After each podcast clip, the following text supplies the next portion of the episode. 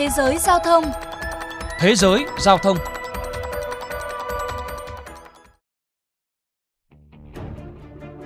Một khởi đầu không mấy vui vẻ với bà Sonia Watts. Đáng lẽ bà đã có một chuyến đi suôn sẻ trở về nhà sau hành trình dài. Thì lúc này bà đang mắc kẹt tại sân bay và phải chờ một chiếc taxi không bao giờ tới. Chúng tôi đã đặt xe từ sáng vì để đề phòng có thể có sự cố nào đó. Mặc dù vậy thì không ngờ lại như thế này, thật là tệ. Về vấn đề này, ông Blair Davis, Hội đồng taxi Queensland cho rằng cần có một cuộc giao quân xử lý với các tài xế đau cá. Về phía chúng tôi, thực sự cũng xảy ra tình trạng quá tải. Mặt khác, cũng có những tài xế cố tình hủy chuyến hay tìm cách tăng giá xe.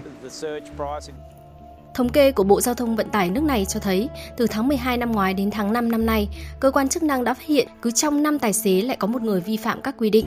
Hơn 1.100 trường hợp vi phạm đã bị phạt. Ông Blair Davis, Hội đồng taxi Queensland cho biết thêm. Có vẻ như những con số này là chưa đủ. Chúng tôi biết rằng vẫn còn nhiều tài xế taxi đã làm điều sai trái. Trước tình trạng này, mới đây bà Joe Helen, Bộ trưởng Giao thông Vận tải tiểu bang New South Wales, cho biết sẽ tăng cường giám sát hành vi lừa đảo của tài xế với mức phạt nghiêm khắc hơn. Bà Haley cho biết. Những tài xế taxi gian dối là những người từ chối các chuyến đi, tăng giá, điều chỉnh giá niêm yết. Điều này là phạm pháp. Khi phát hiện sai phạm, hành khách hãy chụp ảnh đăng ký của tài xế và biển số xe taxi và báo cáo vụ việc qua đường dây nóng 24 trên 24 của Ủy ban Giao thông.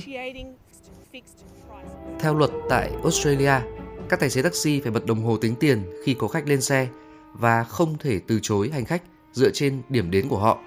Theo bà Hayland, tiền phạt sẽ tăng từ 300 đô la Úc đến 1.000 đô la Úc, tương đương khoảng từ 4,7 triệu đồng đến 15,8 triệu đồng. Cùng với đó, khoảng 20 nhân viên sẽ bí mật tuần tra ở các điểm nóng để phát hiện hành vi bất hợp pháp. Bà cho biết, chính phủ Australia cần đưa ra một loạt các biện pháp để loại bỏ những hành vi gian dối này. Một số hành khách đi taxi bày tỏ có một số tài xế họ muốn tìm cách lách khỏi các quy định của hệ thống. Có lẽ họ muốn tìm cách để kiếm tiền nhiều hơn trong ngành này mà thôi.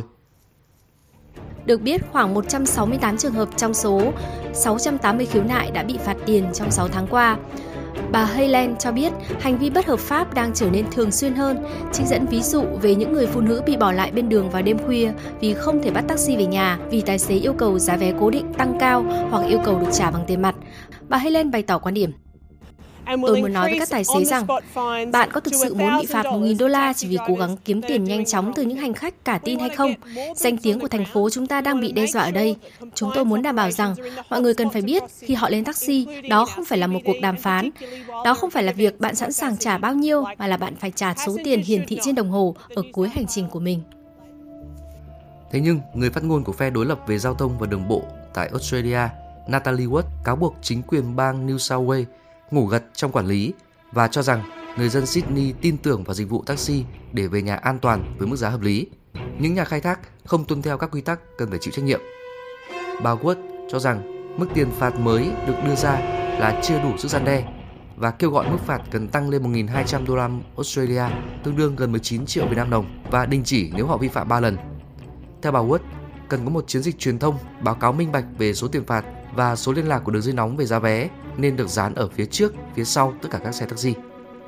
Bày tỏ quan điểm về vấn đề này, ông Nick Abraham, Hội đồng taxi bang New South Wales cho biết. Chúng tôi yêu cầu tiêu chuẩn cho các tài xế taxi là phải đưa hành khách đi đến nơi về đến chốn một cách an toàn và đáng tin cậy. Theo quy định, nếu phát hiện sai phạm, tài xế sẽ bị rút hoàn toàn khỏi các công việc đưa đón hành khách. Trong khi đó, người phát ngôn các vấn đề về phụ nữ của phe đối lập Leslie William cho biết các báo cáo về phụ nữ bị từ chối lên xe đặc biệt đáng lo ngại. Theo bà Williams, những câu chuyện về phụ nữ bị bỏ lại bên đường vào ban đêm là rất cần phải bận tâm và thật không thể hiểu nổi tại sao chính phủ vẫn quá rụt rè trước một vấn đề quan trọng như vậy.